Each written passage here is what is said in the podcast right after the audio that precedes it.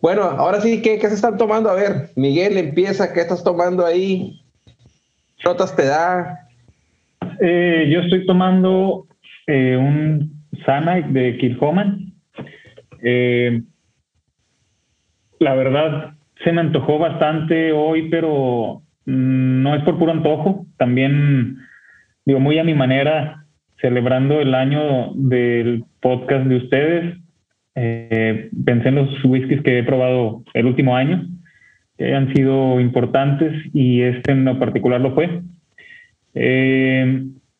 Los ahumados son de mi agrado bastante, incluso los lo más pesado que he probado yo creo que es este Ardbeg 10 por Charlotte, el 10, pero soy a lo mejor del tipo de perfil que el saladito en muchos ahumados me fastidia rápido. O sea, no me disgusta, me parecen muy buenos, pero rápido me llenan, ¿no? Me dejan bien saciado. Y este sí se va un poquito más hacia lo dulce. Kilchoman Sanaig, pues viene aquí descrito como un whisky Uniquely Isla, le llaman.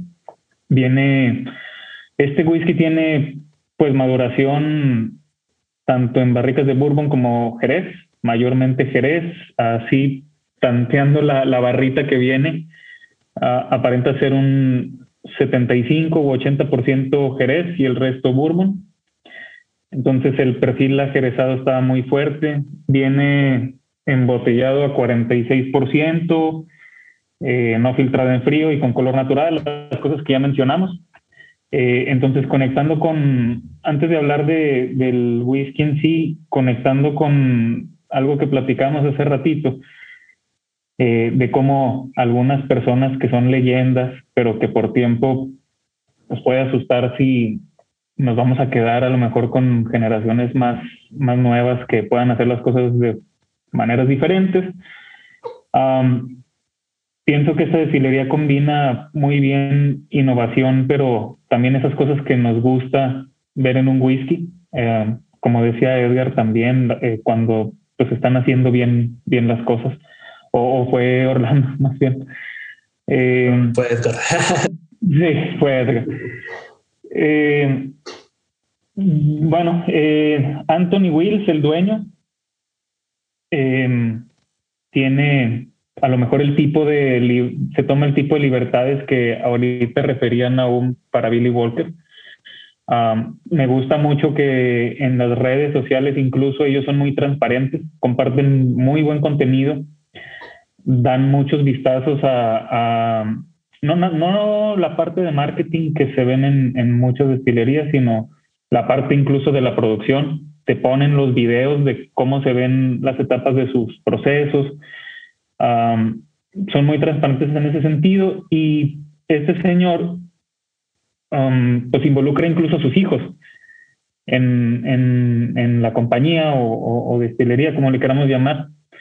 En una de las masterclass de la sociedad que fue de Kilchoman, el instructor fue James Wills, que entiendo es el hijo de Anthony Wills.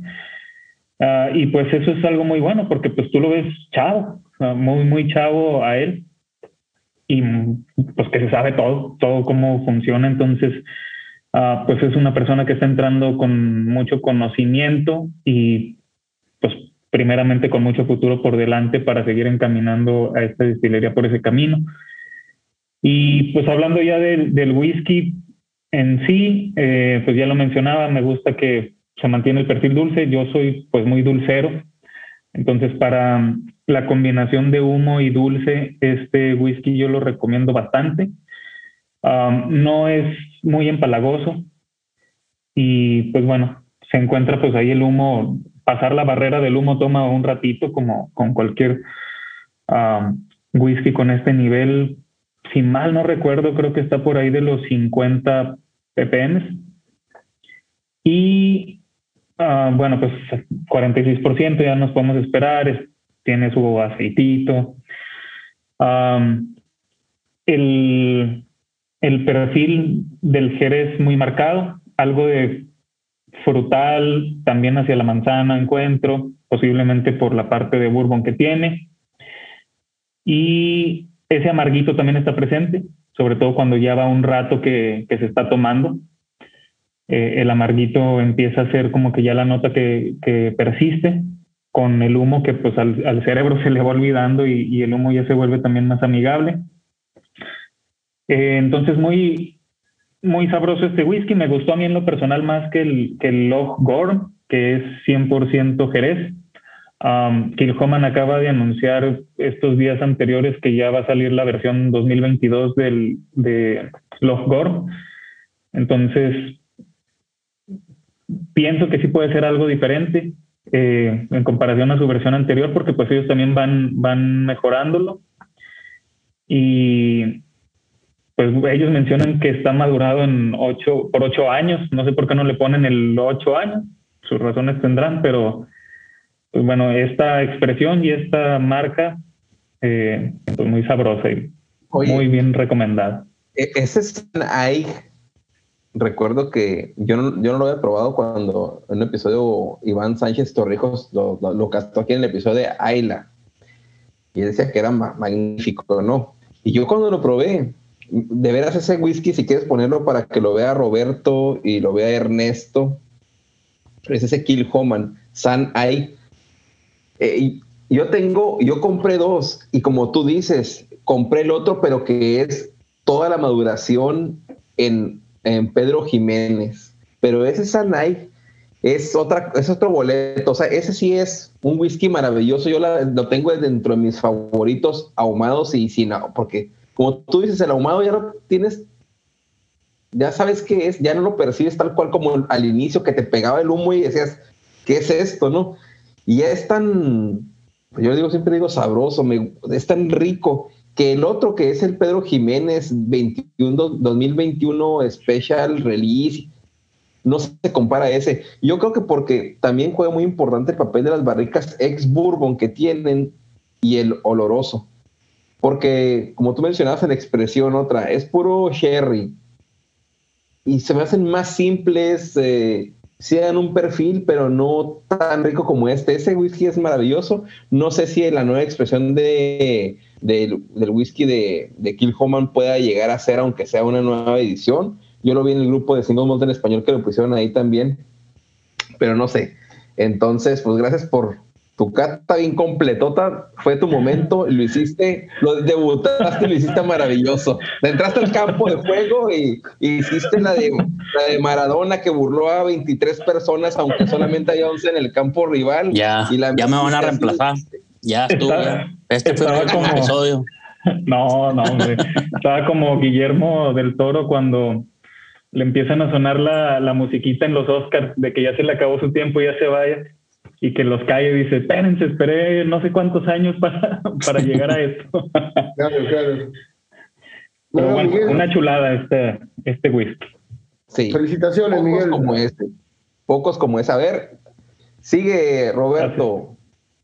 Gracias. No, felicitar a Miguel por la reseña que hizo, que me dejó la vara altísima. Yo estaba para todos. Yo estaba tomando. Mirá, me había hecho mi cóctel acá tranquilito. Cuando empezó a hablar Miguel dije, ay, por Dios, ¿y ahora qué carajo voy a decir yo de mi cóctel? Entonces me vi en la puedes dejarle la vara alta a la happy hour. Si es un cóctel, platica qué es el cóctel y luego ya Orlando se tendrá que lucir ahorita. No, yo tengo este bebé que lo compré hace un tiempito, un Gentleman Jack. Lo compré hace un tiempito y no lo había abierto, todavía no lo había probado y lo tenía guardado. Estaba esperando el momento porque me salió una fortuna y tenía que ser el momento especial, tenía que ser un momento especial para abrirlo y no estaba encontrando el momento especial. Entonces lo tenía. Y hoy, cuando empezamos a hablar, yo estaba tomando el que le dije a Orlando al principio, el Godfather, que era el amaretto con el Valentine. Me estuve preparando ese, en honor a la Happy Hour. Se me terminó, y cuando se me terminó, como había hablado, que el primer cóctel que me entró a mí, al corazón, fue el Old Fashioned, entonces, que fue el que más tomé encima, porque fue el que más me había gustado, y entonces lo que hice fue, cuando se me terminó el primer vaso, me hice así en vivo, experimentando en vivo, aprendiendo, me hice un Old Fashioned, pero con el agregado de un poquito del amaretto. Entonces me quedó una mezcla de Godfather con Old Fashioned, sería un Old Godfather, algo así. Entonces estaba con eso, o sea, me preparé el vasito mientras estábamos escuchando a Nahum, me iba preparando el bitter con el azúcar. Me encanta ese ritual de preparar el vasito, llenarlo de todo de azúcar y dejar no sé si llega a ver ahí en la cámara cómo va quedando, sí, el azúcar arriba. Entonces yo lo voy, ves que acá ya no hay, entonces yo a medida que, porque una de las cosas más lindas que tiene el Old Fashioned es que ni un solo sorbo del cóctel es igual. No es un cóctel que te lo servís y es igual de principio a fin. Varía todo el vaso. No hay un trago, un sorbo que sea igual. Eso es fabuloso, eso es fascinante. Entonces, fui aprendiendo a hacerle algunas cosas, y una de las cosas que fui aprendiendo fue eso, guardarme el azúcar, porque a mí me gusta lo dulce. De hecho, me fanaticé con el bourbon, supongo que por lo dulce. Entonces aprendí a dejarle el azuquita bien arriba para ir variándolo a medida que lo voy tomando. Entonces, a medida que lo iba tomando y lo iba experimentando, porque no sabía cuánto agregarle, como solamente tenía dos miniaturas, una me la terminé y la otra la abrí recién, entonces le iba poniendo de a poquito para ir viendo cuál era el punto justo, cuánto era la cantidad justa. Porque al principio, cuando lo armé con búfalo, y no 100% búfalo, 70% búfalo, 30% benchmark. Así se aprende en los países del tercer mundo. Si querés hacer un cóctel rico, tenés que mecharlo, pues si no te fundís, te va el sueldo en cócteles. Entonces, lo que hago es rebajar un poquito el bourbon. Algunos pueden decir que está mal, no sé, yo que me pague el búfalo que le parezca que está mal. Yo, claro. Mi forma de hacerlo es así. Entonces, con el 70-30, con el búfalo y el benchmark, el bitter Gibson, que sale 3 veces más barato que la Angostura, y ¿cuánto le puse de amaretto? No sé, le habré puesto en el vaso, si esto tiene 50 mililitros, le habré puesto 10, 15 mililitros. Esa fue la medida exacta, porque cuando le puse menos, me dio una nota rara, una nota tipo eucalipto, lo tomaba y no me terminaba de cerrar. Entonces, a la nariz había así una nota tipo como el árbol de eucalipto, no sé cómo le dicen ustedes al eucalipto, acá es un árbol muy conocido. Igual. Bueno, tenía esa nota que no es feo, es rico, el eucalipto me encanta, sobre todo para aromatizar el gin tonic, me encanta. Pero acá no lo necesitaba. Entonces le agregué un poquitito más del amaretto y quedó una delicia. Este trago está una delicia. No, suena súper super rico. Dulce, suave, amable. La dulzura, el dulzor lo puedes regular de acuerdo a lo que vos te guste. Si te está pareciendo que está demasiado dulce, seguí tomando del lado que no hay más azúcar. Buenísimo. Ahora, por otro lado, cuando empezó este muchacho y que empezó a subir la vara cada vez más, dije, por Dios, ¿qué voy a hablar ahora? Entonces ahí dije, bueno, este es el momento. Si yo estaba buscando un momento especial para abrir el Gentleman Jack, este era el momento. Entonces, de hecho, no sabía ni cómo se abría, así que después de mirarlo un rato, le hice sí, se abrió, así que excelente. Es una obra de arte esta botella. Es una obra de arte por donde la mires. No tiene ¿cómo se llama? Corcho. No, no tiene corcho, pero tampoco tiene el como tiene el ay, no me sale el nombre. ¿Cómo se llamará el difusor, dispensador? Difusor, podría ser. Claro. Dosificador. Pico vertedor, le decimos acá. Claro. Pico vertedor, le decimos. Vertedor, pero también se le dice tipo difusor, algo así. Bueno, porque a mí hay gente que no le gusta el difusor, a mí sí me gusta, sobre todo para los cócteles, porque yo le calculo, le tiro, le pego un golpe, cuento hasta 4 y ya sé que tengo una medida. Y el otro día casi un desastre, porque abrí el Benchmark, que no lo trae, le pegué el golpe y saltó whisky, por así me muero. Entonces un detalle es ese, tiene una tapa muy ancha, hermosa, a rosca y sin difusor, eso es un detalle.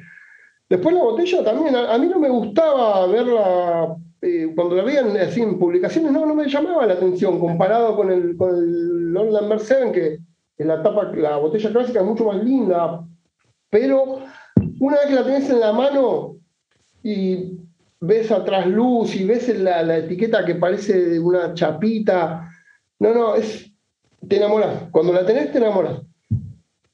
Y después el líquido me pareció, me mete más presión de la que ya tengo tenerlo a Miguel en primer lugar. Más presión de la que ya me dejó. El líquido, esperaba algo suave, esperaba un Old Mercedes más suave. Me sorprendió lo ligero. Es muy ligero, muy líquido. Algunos le dirían aguado, pero me parece una falta de respeto decirle aguado a un Jack Daniels. Así que solamente vamos a decir ligero. El color también es más claro que el Old Number 7, se lo ve más claro. Recordemos que el Gentleman, a diferencia del Old Number 7, tiene, corríjanme si me equivoco, un filtrado más de carbón, tiene doble filtrado de carbón, ¿verdad?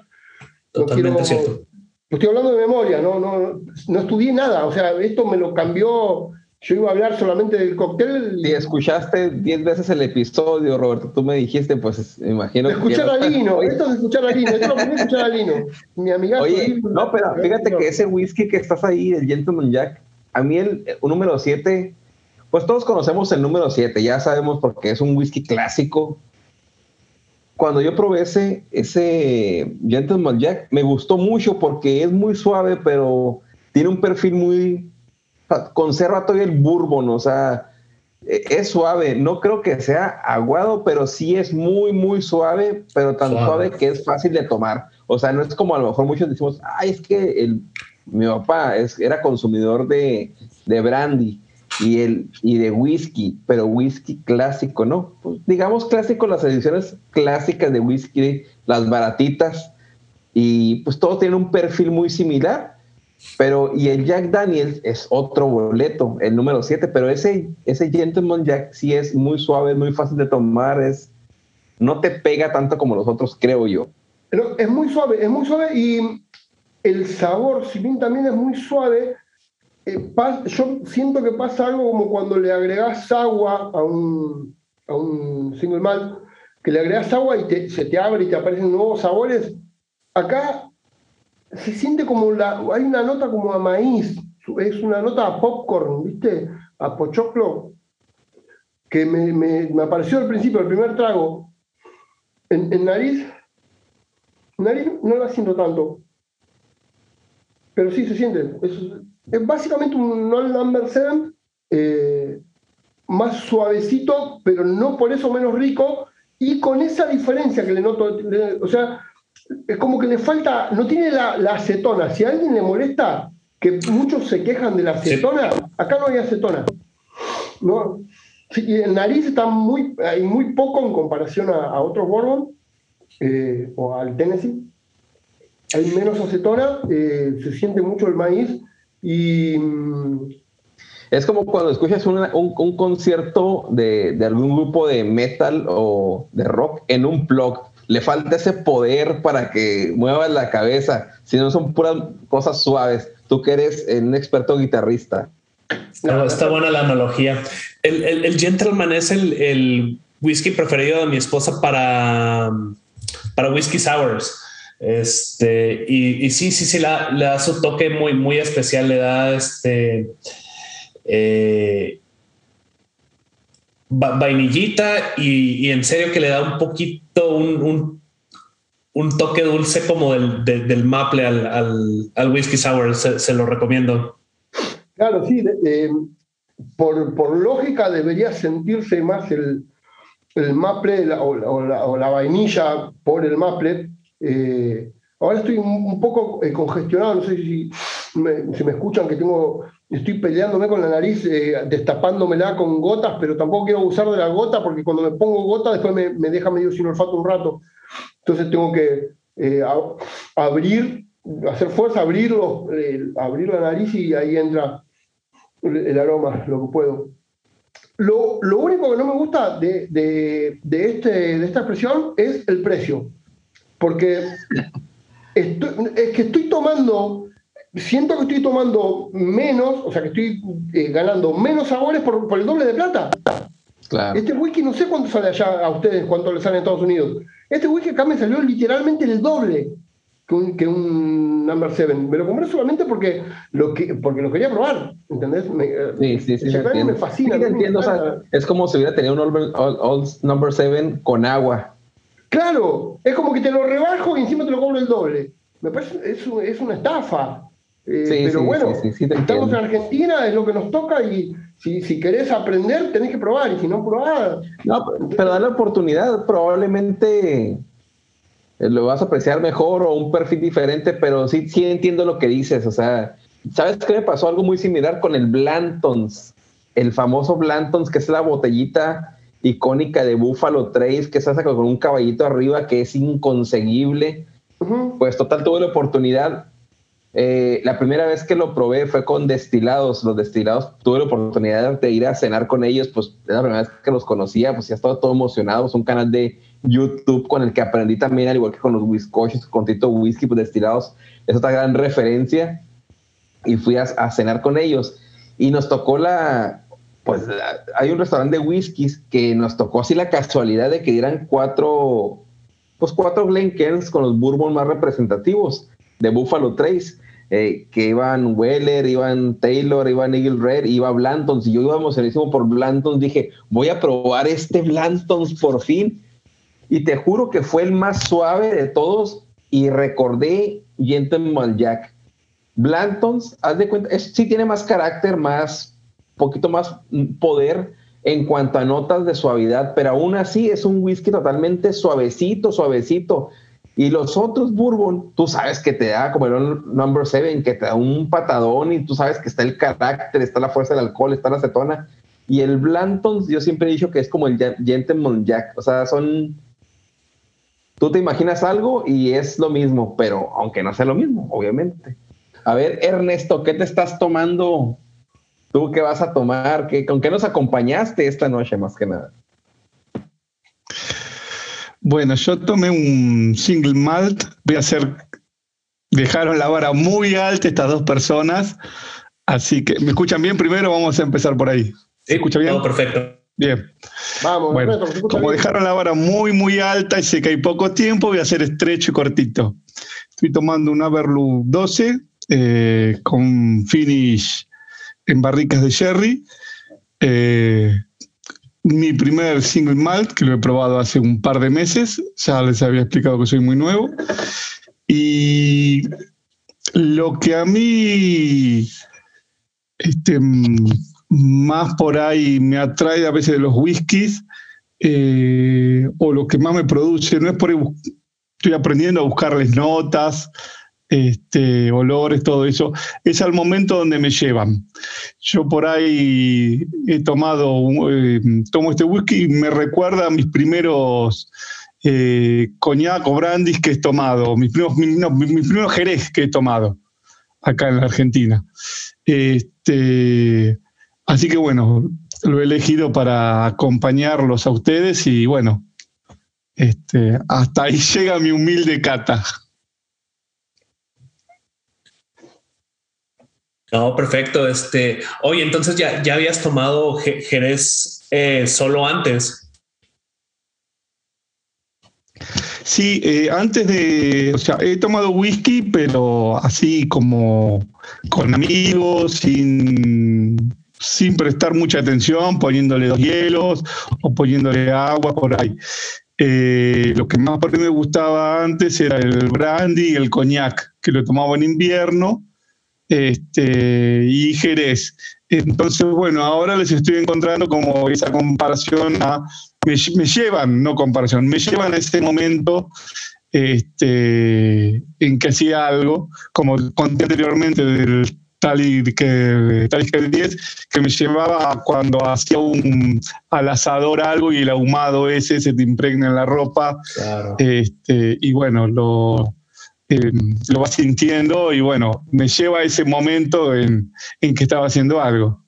Y fíjate, qué padre también lo que mencionas, ¿no? Estoy aprendiendo el signal mode, estoy tratando de sacar las notas. Y yo recuerdo que cuando empezaba a sacar las notas, pues veía un video, ¿no? Ya sea de Tito, ya sea de los bizcochos, de Manuel de Cultura del Whisky, de Fernando de Hablemos de Whisky, o si se me va uno, Destilados, pues igual los veía todos. Y ponía la botella y la que tenía a la mano, o si tenía el video... Y empezaba a buscar y no encontraba muchas, sinceramente. Así cuando Edgar llegó aquí me dijo, huele a chocolate, que mira que la vainilla, en un bourbon huele la vainilla, yo no olía nada. Tampoco es indispensable, pero en el recorrido vas a encontrar y qué bueno que, pues primero que estés aquí con nosotros y que estés en este camino del whisky, que es yo digo que es un hobby muy, muy bonito porque... Para empezar, estás en tu casa y la señora no te regaña. Para empezar por ahí.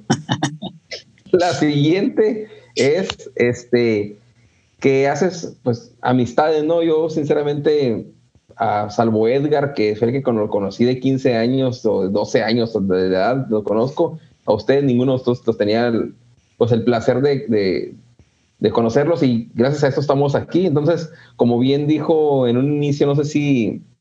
Roberto o Miguel, que el whisky hace amigos, que es una frase también de Julio Oñate, un gran amigo de aquí de Whisky en Español, pues es algo que qué bueno que entraste y no te creas tan novato porque pues ya al tener un single malt en un lado y estar aprendiendo ya traes un nivel que probablemente cuando iniciaste que no sabías que era un alambique de cobre y todo eso, yo creo que ya dominas esos temas fácilmente, entonces pues felicidades por incursionar en ese tema y no sé, a ver qué traes Edgar o Orlando, no sé para... A ver, pues yo sigo aquí, ya mencionamos lo que estoy tomando un Johnny Walker, la etiqueta verde. La primera vez que lo pruebo, ¿verdad? Y ayer que fue la lotería, la botella que escogí, ¿verdad? Y la escogí porque muchas veces había escuchado a mucha gente que pues de las expresiones bases, ¿verdad? De Johnny Walker, que la verde es la mejor, que es la favorita de todos. Y dije, no, pues hay que probarla, ¿verdad? Viene a 43%, tiene declaración de edad de 15 años. Entonces, Orlando ya lo mencionó anteriormente, que es un blended malt, así es que no tiene whisky de grano, ¿verdad? Y los whiskies que tiene en este blend pues son Talisker, son Linkwood, Craigenmore y Caol Ila, que mencionamos anteriormente. Es un whisky bastante... Y se me parece que también lo mencionamos anteriormente cuando preguntó Roberto, ¿verdad? Si tenía más turba, si tenía más humo que un Johnny Walker de etiqueta negra o con un Johnny Walker Double Black. Y pues realmente no, es un whisky más suavecito. Hasta la etiqueta negra base se me hace que tiene un poco más humado, ¿verdad? Es un whisky bastante, para mí, ligero. Igual no significa que no sea bueno, ¿verdad? Tiene una nota bien pronunciada a malta. Como cuando hice la cata, no sé si se recuerdan, del Aaron 10 años. Se han tenido la oportunidad de probarla. Es la nota sumamente pronunciada pues, a malta, a pan, ¿verdad? Es lo que me da. Y sí tiene también un poco de lo que viene siendo lo ahumado, ¿verdad? Y también siento un poco el Talisker, lo que viene siendo lo salado, ya más al final, ¿verdad? ¿Tiene sal? Es que, ¿tiene nota de sal? Sí, poquito, no mucho. No mucho. Yo te voy a preguntar, cuando decías que era suave, te voy a preguntar si era tipo un perfil tipo Speyside, pero cuando dijiste lo de la sal, ahí me descolocaste. Al principio tiene la nota de malta, ¿verdad? Ya al final es cuando presenta más la nota ahumada de humo que viene de Caol Ila y viene de Talisker, y tiene un poco eso de sal. No es tanto pimienta, no es muy picoso, pero sí tiene ligeramente la nota como un Old Pulteney, un Talisker, esos whiskies escoceses que vienen del mar, ¿verdad? Que dicen, ¿verdad? Que vienen cerca del mar. ¿Fruta? Fruta no. ¿No hay pera, no hay manzana?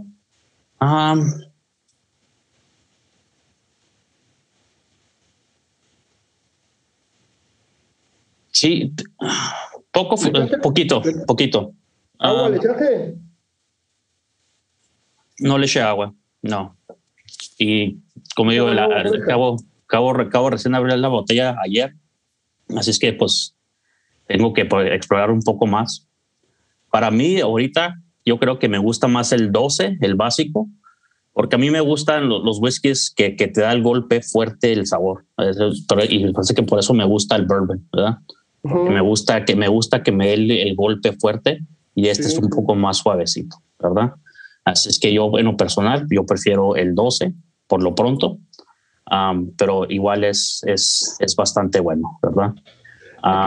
Sin embargo, me hiciste dar ganas de probarlo, porque yo hace rato que le tengo ganas, pero ahora que me dijiste lo de la sal y que tiene un poco de ahumado, que no hay fruta, porque cuando probaste ya mucho single malt, ya está medio aburrido sentir siempre la misma nota de pera, manzana, entonces me diste ganas de probarlo, pero eso también está buenísimo. Que si intentas, si le encuentras una nota frutal, pero no es la nota pronunciada.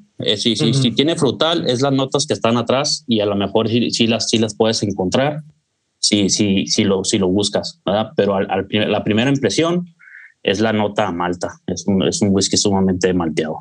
Uh-huh. Pero sí tienes el dinero, ¿verdad? Porque sí es obviamente bastante más caro que un Johnny Walker de etiqueta negra, ¿verdad? No es, bueno, aquí donde estoy yo no es casi lo doble, ¿verdad? Viene siendo como 1.5 de lo que viene siendo. Aquí en mi área, una botella de Johnny Walker negra cuesta como unos $35. Esta me costó como 60, ¿verdad? Así es que más casi lo doble, pero no tanto. Pero sí, está bueno, pero pues igual yo pues, más sé que prefiero el 12. No, es buenísimo porque cada persona es distinta, cada gusto es distinto, y por eso es tan fabuloso que el mundo del whisky sea tan amplio, los sabores, las notas, las variedades, las posibilidades. Entonces está buenísimo, porque yo hace rato que tengo ganas, y vos ahora con lo que me diste más ganas todavía. Pero así todo, vos me decís que por ahí preferís el negro, y eso también está buenísimo, porque te pasa como me pasa a mí con el Gentleman respecto al 7. ¿Entendés? Sí, el negro es más dulce, eso te digo, ¿eh? Pues es muchísimo más dulce, y parece que por eso lo prefiero, porque prefiero un poco más dulce, prefiero el bourbon, prefiero eso. Yo también prefiero lo dulce, pero también está bueno. Yo dentro de las botellas que yo tengo todos de single malt, y los blenders que tengo son de dulces, y después bourbon, también dulces. Entonces yo no tengo ni un solo whisky salado, y ahumado lo único que tengo es el Double Black y el Old Par y el Black. Entonces cuando ya me hablas de la nota de sal y de poca fruta, ya me diste ganas de probarlo, ¿entendés? Eso es fabuloso. Eso perfecto. Es fabuloso de la bebida. Voy a ir correr ahorita a comprarlo. Ya lo hiciste ir a comprar, ahorita voy a ir a comprarlo. Sí, no, tengo otros en la lista de espera, pero ahora se posiciona mucho mejor. Uno más. Sí. Sí, ahora creo adelante, que el Talisker es el próximo que tengo en la lista. Ok, pues yo estoy tomando este whisky que, como les mencionaba, te lo venía buscando por bastante tiempo. Es el Springbank 10. Al fin se me hizo. No es que haya sido tan difícil de encontrar, pero pero por una u otra cosa no lo conseguía. Es un Campbelltown que, pues como ustedes saben, es una región pues muy pequeña que tendrá como unas tres destilerías, y Springbank hace como en esa destilería se hace como 3 expresiones. El 10 es el favorito de muchos, es súper admirado por mucha gente. Viene a 46% de volumen alcoholimétrico y el triunvirato, ¿no? No filtrado en frío, color natural y pues una bebé pues decente, ¿no? Yo acabo de abrir la botella para el episodio y usualmente cuando tengo muchas ganas de probar algo, luego quedo un poco decepcionado de tanta anticipación que tenía. No fue el caso. Lo tomé y fue muy, muy satisfactorio. Algo que me encantó fue el cuerpo. Es bastante aceitoso, un cuerpo pues bastante satisfactorio. El feeling en la boca y al tomarlo. Pues sí, no, me gustó bastante. Por ahí en reseñas había visto que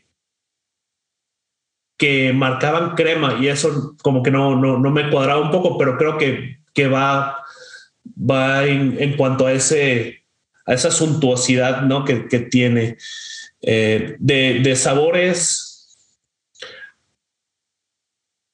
lo voy abriendo. Creo que tenemos que familiarizarnos más el uno con el otro. He podido detectar lo básico, un dulzor, un humo un poquito, muy tenue, amable.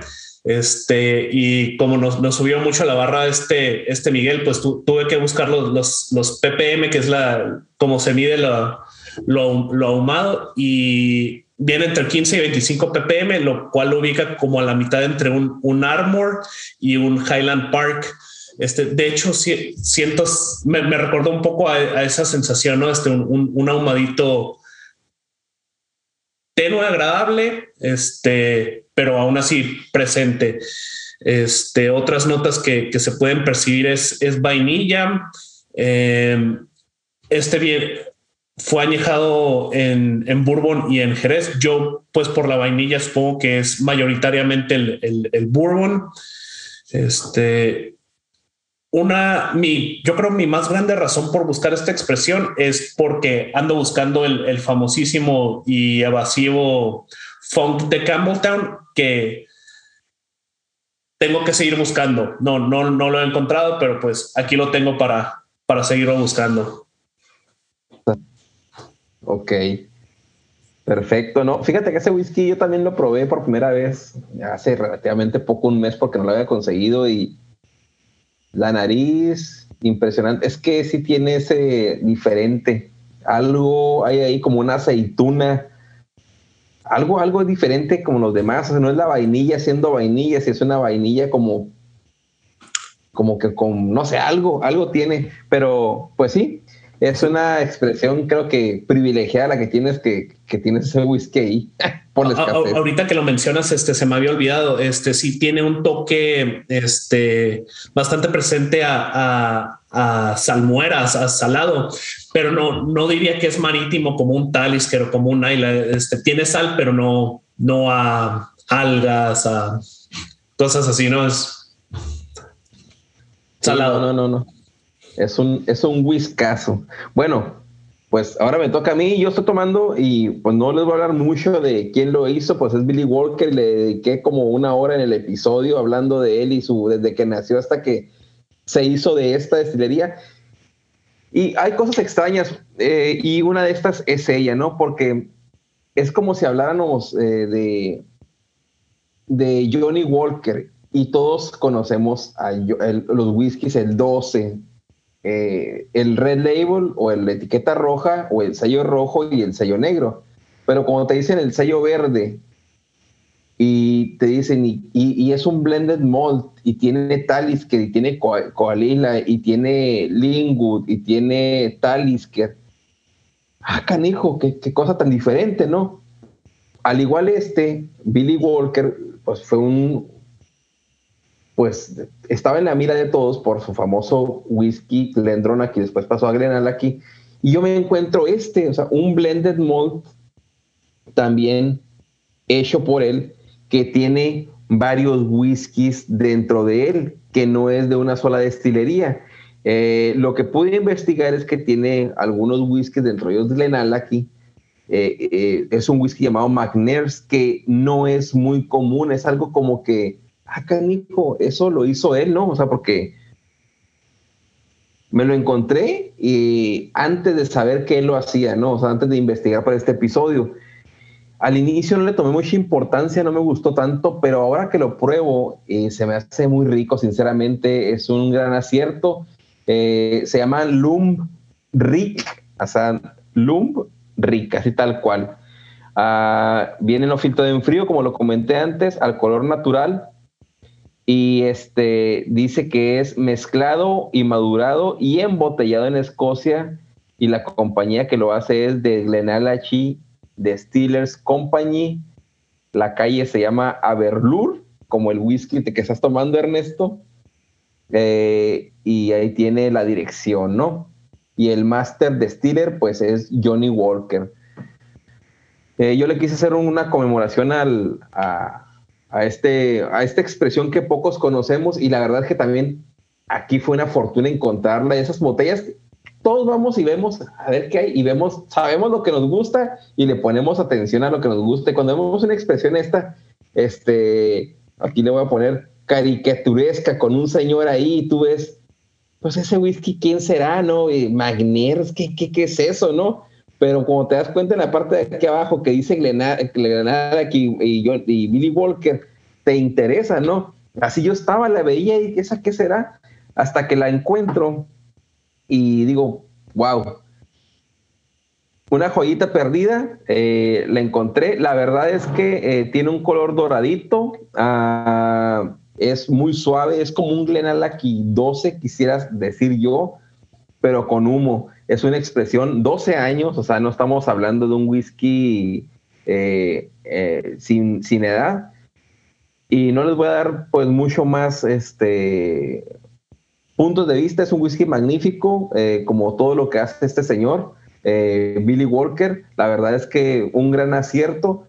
No me costó tan económico, sinceramente. Creo que ando en los $60, porque hay una expresión que no tiene años. Pero yo dije, si voy a hacer la inversión del whisky, que no voy a comprar otra, creo yo, porque es una de $60, es demasiada, pero quería tener algo que nadie tenía, ¿no? Porque no todos tienen los Glenallachie 12, 15, 20 años y esos. Yo dije, voy a tener una que nadie tenga. La compré, es muy rica y la quise compartir con ustedes. Sinceramente, estoy muy satisfecho de esta botella. Y este es el whisky que estoy tomando, MacNair's Lum Reek Blended Malt Scotch Whisky Peated, o sea, ahumado, 12 años, es un small batch y es de Glenallachie, es de Billy Walker, amigos. ¿Alguno ha tenido la oportunidad de...? Me imagino que no, pero cuando la vean, cómprenla, es un gran acierto. No sé si alguien quiera dar algún punto de vista, algún comentario, porque ya se avecina lo que todos queremos escuchar, la famosa Happy Hour con el sultán de la coctelería.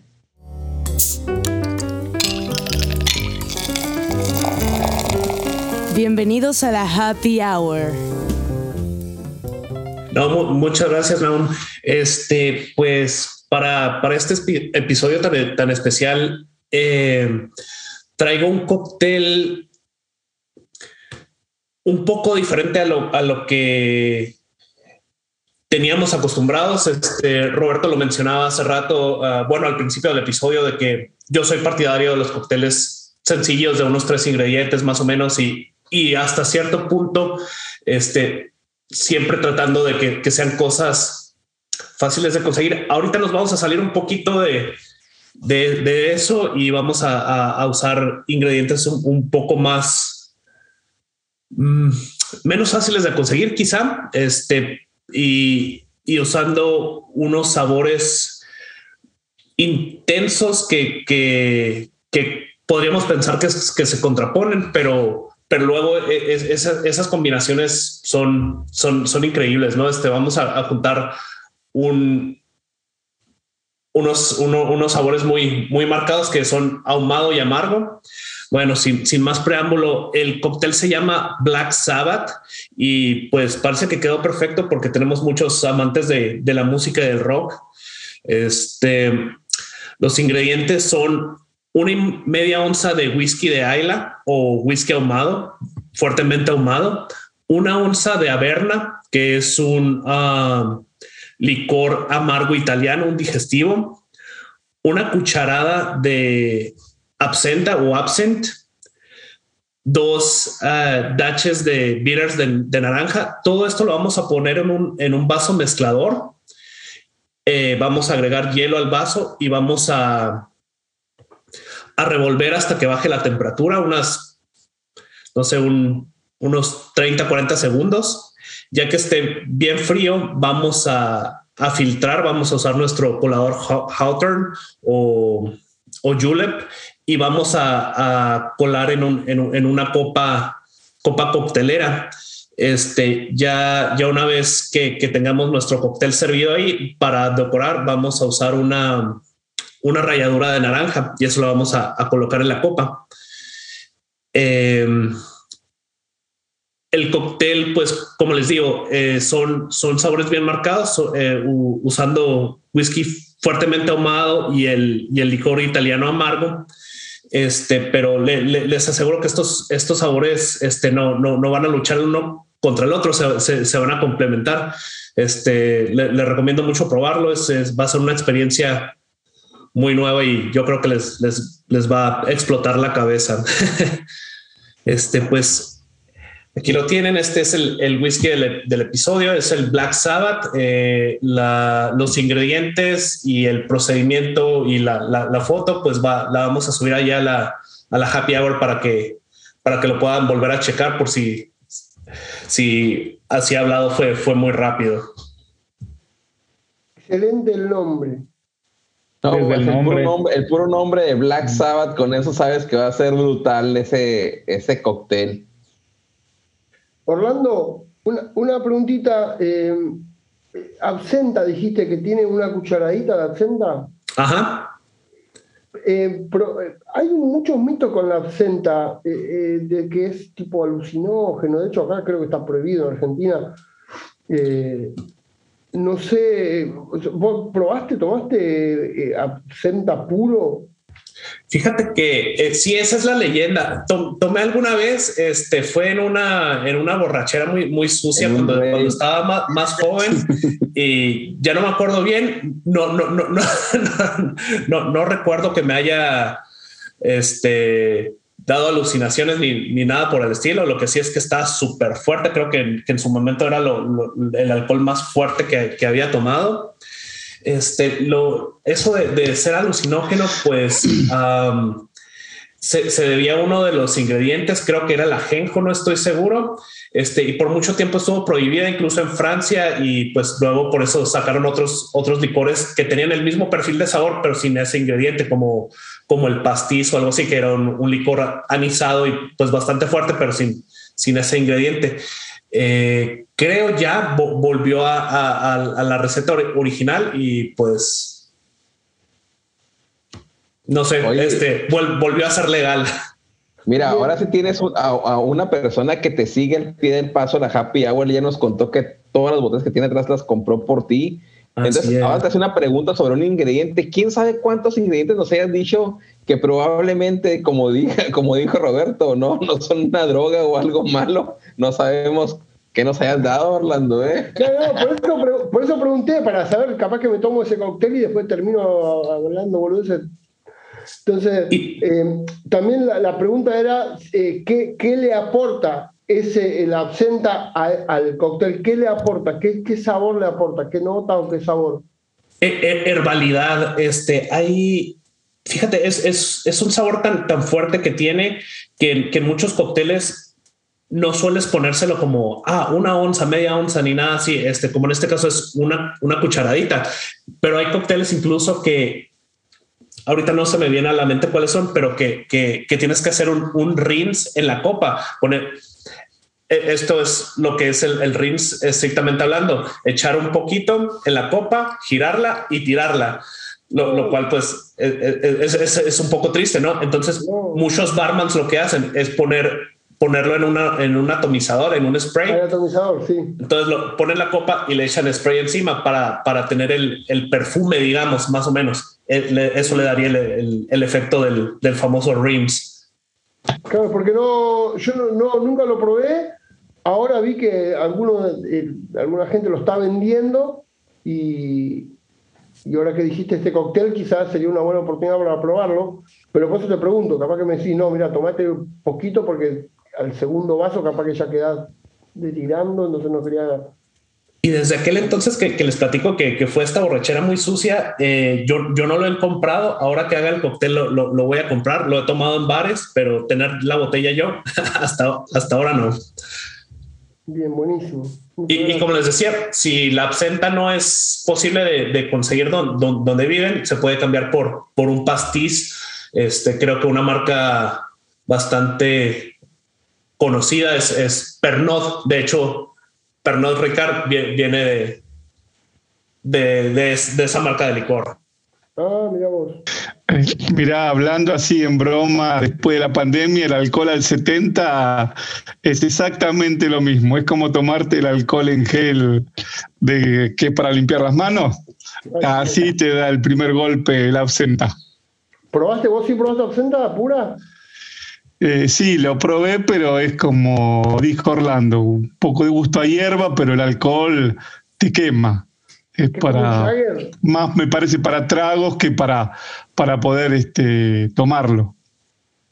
Claro. Ok. Sí, me recuerda un poco a los chuchos, así se le llama en Ciudad Juárez, en La Juárez. Había aquel episodio de whisky mexicano que platicamos del centro de Juárez, donde Al Capón y Marilyn Monroe se vieron ahí, que en una pequeña Las Vegas.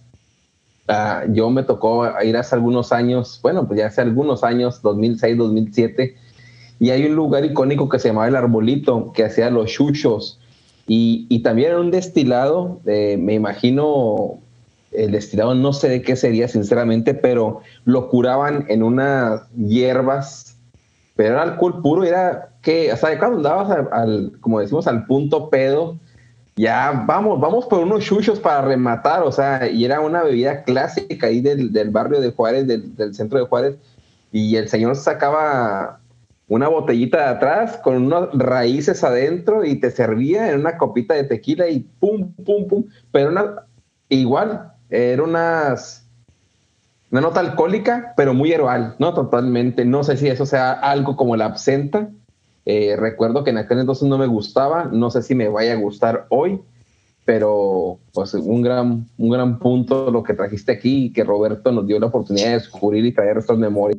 Ahora vas a tener que ir a probarlos otra vez, ¿no? Para ver si ahora sí ya te gustan. Que tristemente yo vi hace una noticia hace algunos años en mi Facebook, porque ya tengo años que no vivo ahí, que ya cerró en ese lugar, pero vamos a investigar a ver si todavía está ese lugar. Oigan, pues miren, pues ya casi cerramos el episodio, estamos a punto del cierre y pues nada, me gustaría que se despidiera cada uno de ustedes, empezando, no sé si por Ernesto, que fue el primero que entró a la transmisión, y luego Roberto y al final Miguel, que dieran sus redes sociales, que dieran lo que quieran decir. Aquí es campo abierto, lo que quieran decir ustedes, y pues ya cerramos nosotros y denle. Adelante, Ernesto. Bueno, agradecerte que me hayas permitido compartir este episodio con ustedes. Y bueno, como han dicho los otros chicos, que el whisky hace amigos, pese a que, bueno, estoy en Argentina, México, Estados Unidos, estamos a miles de kilómetros, tenemos una afinidad en común, podemos charlar. Y he descubierto después de tantos años que de hablar así del tema del whisky, nunca nadie termina peleado. No es como decimos acá en la Argentina por ahí un Boca River, un Argentina-Brasil o un partido político y el otro. Acá siempre te puede gustar algo más que la otra persona, puedes tener distintos gustos, pero siempre terminás siendo amigo de la otra persona. Nunca hay discusiones ni nada. Así que bueno, felicitarlos por este primer año. Ojalá que sea Cablas, que estemos todos los años cuando tengas que festejar los aniversarios del episodio. Y bueno, los mejores deseos para ustedes. Bueno, y bueno, cedo la palabra a los otros chicos. Gracias. Excelente, excelente lo que dice. Y sí, agradecido, totalmente agradecido por la invitación. Es un honor enorme, un orgullo enorme, una felicidad terrible que me hayan invitado. Estoy pero más que feliz, la primera vez en mi vida que voy a aparecer en un podcast, con lo que me gusta. Me escucho muchos podcasts y el whisky que más me gusta es el de ustedes, sin duda. Y nada, como dijo él, como dijo Ernesto, ojalá que el año que viene nos inviten de vuelta, sería un gran honor.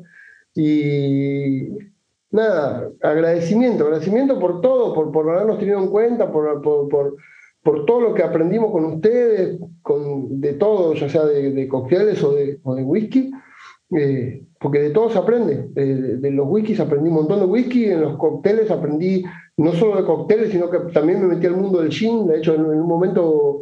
me acuerdo que Nahum me había hecho un chiste un día, me había hecho el varón del gin, porque me metí como muy fuerte en el mundo del gin, pero después así como entré, volví rápido al whisky porque me di cuenta que prefería el whisky.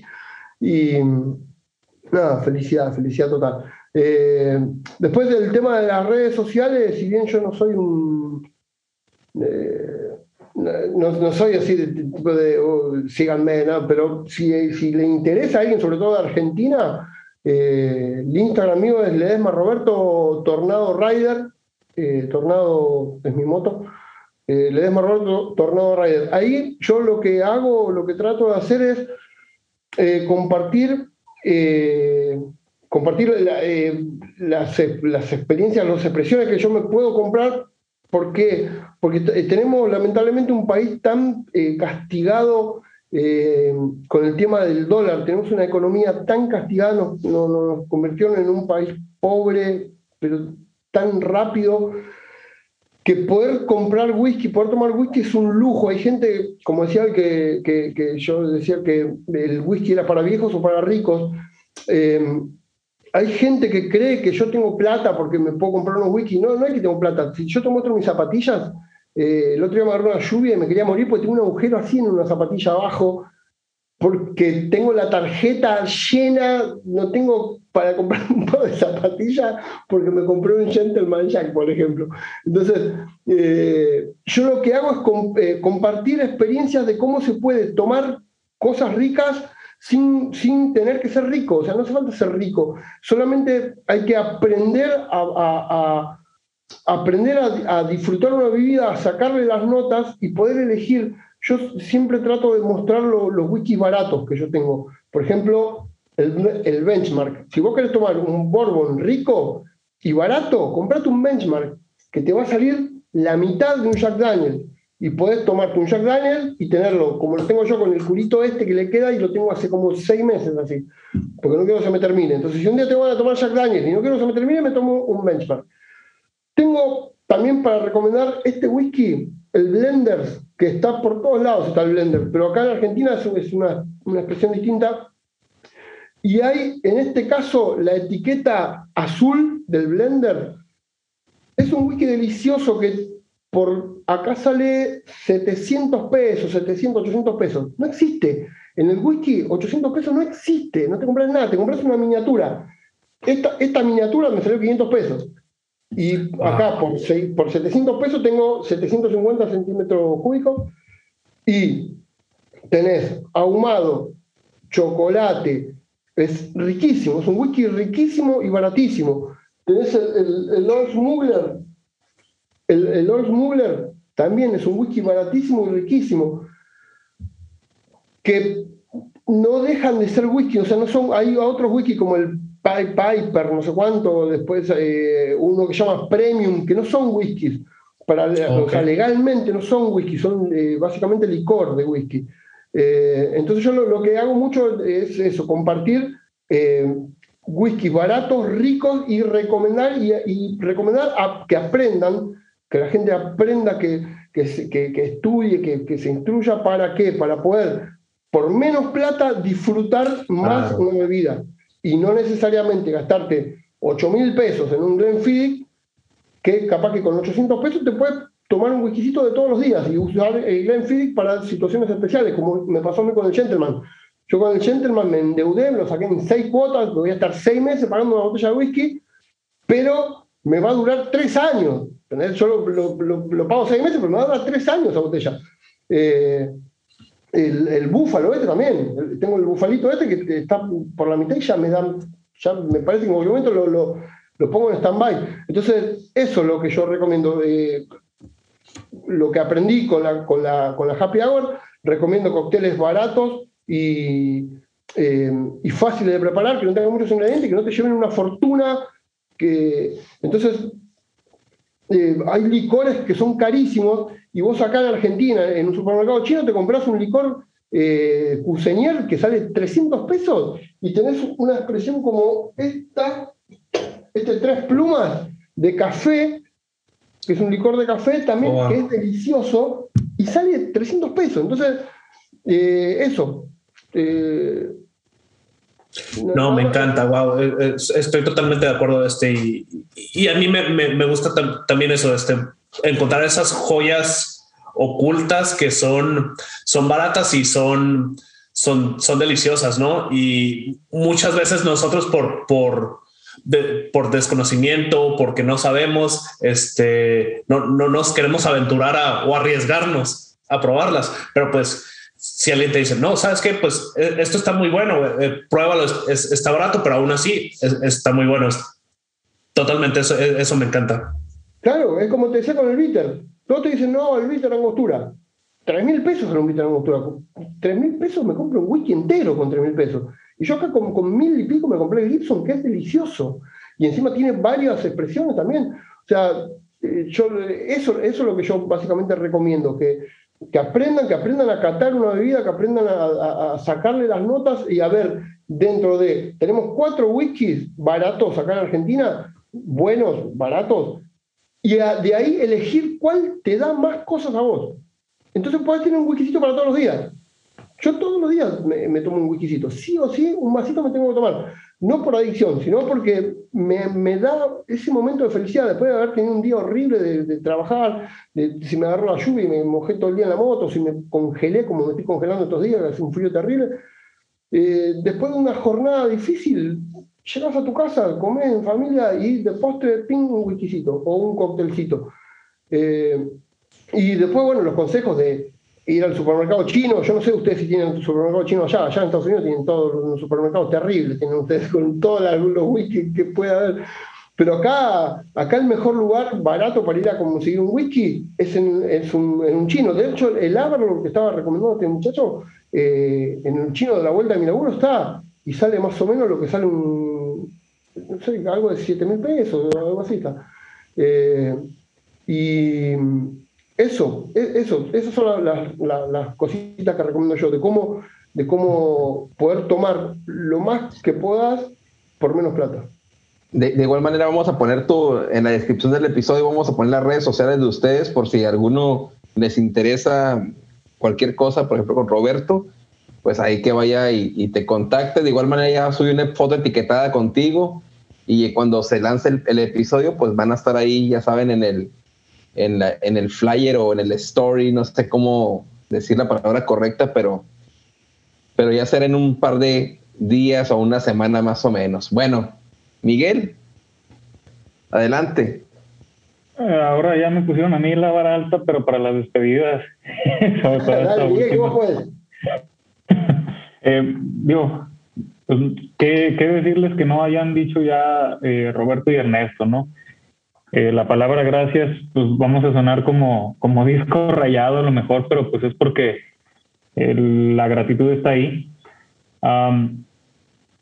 Fue una velada muy amena.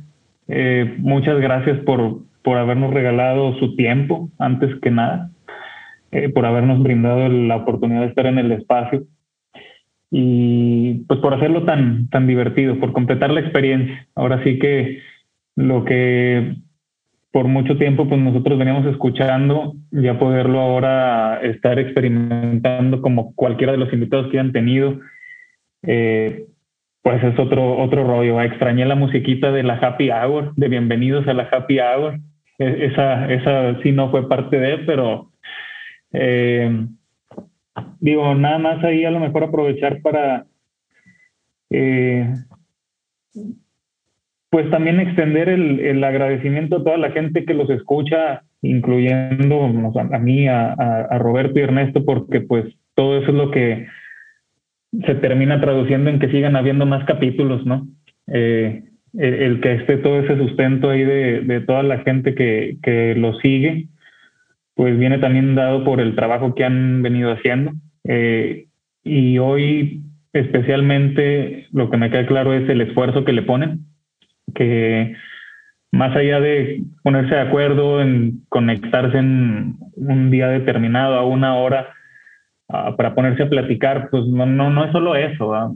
La plática y la parte divertida, la parte graciosa sí viene así, pero detrás de todo eso viene una planeación, viene a hacer tarea. Entonces se le dedica pues tiempo y esfuerzo y dinero, ¿verdad? Porque pues es un hobby muy bonito, pero pues no es barato. Entonces el poder ver, aunque 20 capítulos se han venido escuchando, ya empezar a verlo un poquito más cara a cara, cae más el 20, como se dice mucho en México, de todo el pretrabajo que se necesita para poderlo estar haciendo. Entonces eso es algo que si bien no queda claro en un principio, ya queda claro. Al menos a mí se me quedó mucho eso después de hoy. Y pues de nueva cuenta, va. Muchas gracias a los tres. Ha sido un verdadero honor, pero sobre todo un placer, un gusto haber podido compartir tiempo con los 5, tanto los hosts como los otros 2 invitados que estuvieron aquí conmigo. Y bueno, yo pues no me despido de la gente en realidad. Yo pues soy una persona común y corriente. Mis redes no van a encontrar nada de contenido, si acaso parecido a lo que mencionaba Roberto. Siento que sí vale mucho la pena, pues, para gente que pudiera estar aquí en Monterrey, ahí sí podernos poner de acuerdo para hacer algo presencial. En ese sentido, igual, bien de acuerdo con esa parte. Y pues bueno, nunca se sabe, y en una de esas el mismo destino nos va poniendo a veces en una misma ciudad y podamos tener la oportunidad de, pues ahora sí, chocar vasos físicamente, que pues eso también estaría excelente. Nuevamente muchas gracias por todo, chavos. Un gustazo haberlos conocido. No, wow, no. Mil gracias a todos ustedes. Sí, un placer conocerlos. Yo creo que hablo por Naomi y Edgar, pues que nos la pasamos súper bien, ¿no? No, espectacular, espectacular. Yo sí, claro, no me voy a olvidar nunca más en mi vida. No, sí, claro, supuesto. Ustedes son unos súper invitados. La verdad es que yo estoy muy agradecido que estén con ustedes aquí, ¿verdad? Porque si bien pudimos tener invitados, como decía Miguel, de lujo y todo esto, pero ustedes son fruto del podcast, de amigos que nos conocimos por lo que creímos que también nosotros somos gente común y corriente, como tú dijiste, somos gente del barrio, y nos da mucho gusto tenerlos aquí con ustedes y pues y festejar este primer año de Whisky en Español, ¿no? Adelante, Edgar. No, sí, pues igual, ¿verdad? Más de que ya ya lo mencionamos, ¿vale? Les agradezco muchísimo. Cuando empezamos esto, ni idea, ¿verdad?, que la gente nos iba a escuchar. Y gracias a ustedes, pues, continuamos, ¿verdad? Si no hubiera sido, pues, a lo mejor lo hacemos y nada nos escucha y nosotros aquí estamos hablando, ¿verdad? Pero, pues, eso no fue el caso. Muy agradecido que la gente nos escuche, muy agradecido de que estén aquí, ¿verdad? De eso se trataba todo este proyecto desde que empezó, ¿verdad? Eso era el propósito, la comunidad del whisky, ¿verdad? De hacer amigos, de poder platicar con gente hasta Argentina, que ya lo mencionaron, ¿verdad? Estamos todos lejísimos, ninguno de nosotros estamos cerca del otro, ¿verdad? Todos estamos a kilómetros del otro, ¿verdad? Así es que es una gran experiencia, ¿verdad? Es algo maravilloso, ¿verdad? Y pues muchísimas gracias a ustedes. Esto fue un episodio pues grandísimo, ¿verdad? Más grande que el de Daniel Caballero. Vámonos.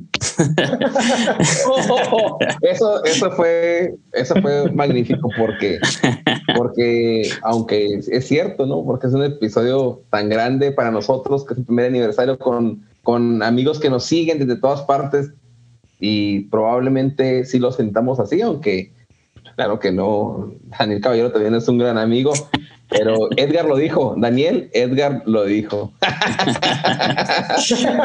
muchísimas gracias. Bueno, claro. Gracias. No, quería decir, acá en la Argentina, no sé si es a nivel mundial, pero el sábado 21 se celebró, de acuerdo a cómo salga el episodio, el Día del Whisky. También, bueno, salud para él, que es lo que nos une, ¿no? Claro, salud. Y pues nada, amigos, tengo una última pregunta para ustedes. Ya se acabó el rally de preguntas, pero probablemente esta pregunta sea lo que estoy buscando, pero ustedes ya están siguiendo el podcast y ya lo calificaron con 5 estrellas. Por supuesto. Lo sabía. No, pará, que a mí no me deja calificar. Spotify no sale. No, Spotify no. Yo me pasé al de iPodcast, así, iPodcast, para poder calificarlo y todo. No, si te hice caso, hice los deberes. ¿Saben que en Spotify ya es todo? Está sí, bien. Ya deja. Pero ya se puede en Spotify, pero creo que tienes al inicio como que no te deja y luego tienes que escuchar bastante el podcast, porque un amigo también me dijo, acabo de escuchar el primer podcast y no se puedo calificar, pero después de un tiempo como que ya te abre la oportunidad. Pero una pregunta meramente para cerrar algo de cómico, porque ustedes sé que ya y no, pues amigos, esto ha sido todo por este episodio. Nos vemos el próximo. Y no se olviden que este es el podcast de Whisky en Español, donde el whisky siempre es el primer invitado. Nos vemos, muchas gracias y salud a todos. Salud, chicos, salud a todos. Ya te califiqué, ahí lo pude hacer, Nahum, menos mal que me dijiste. Salud. Es todo.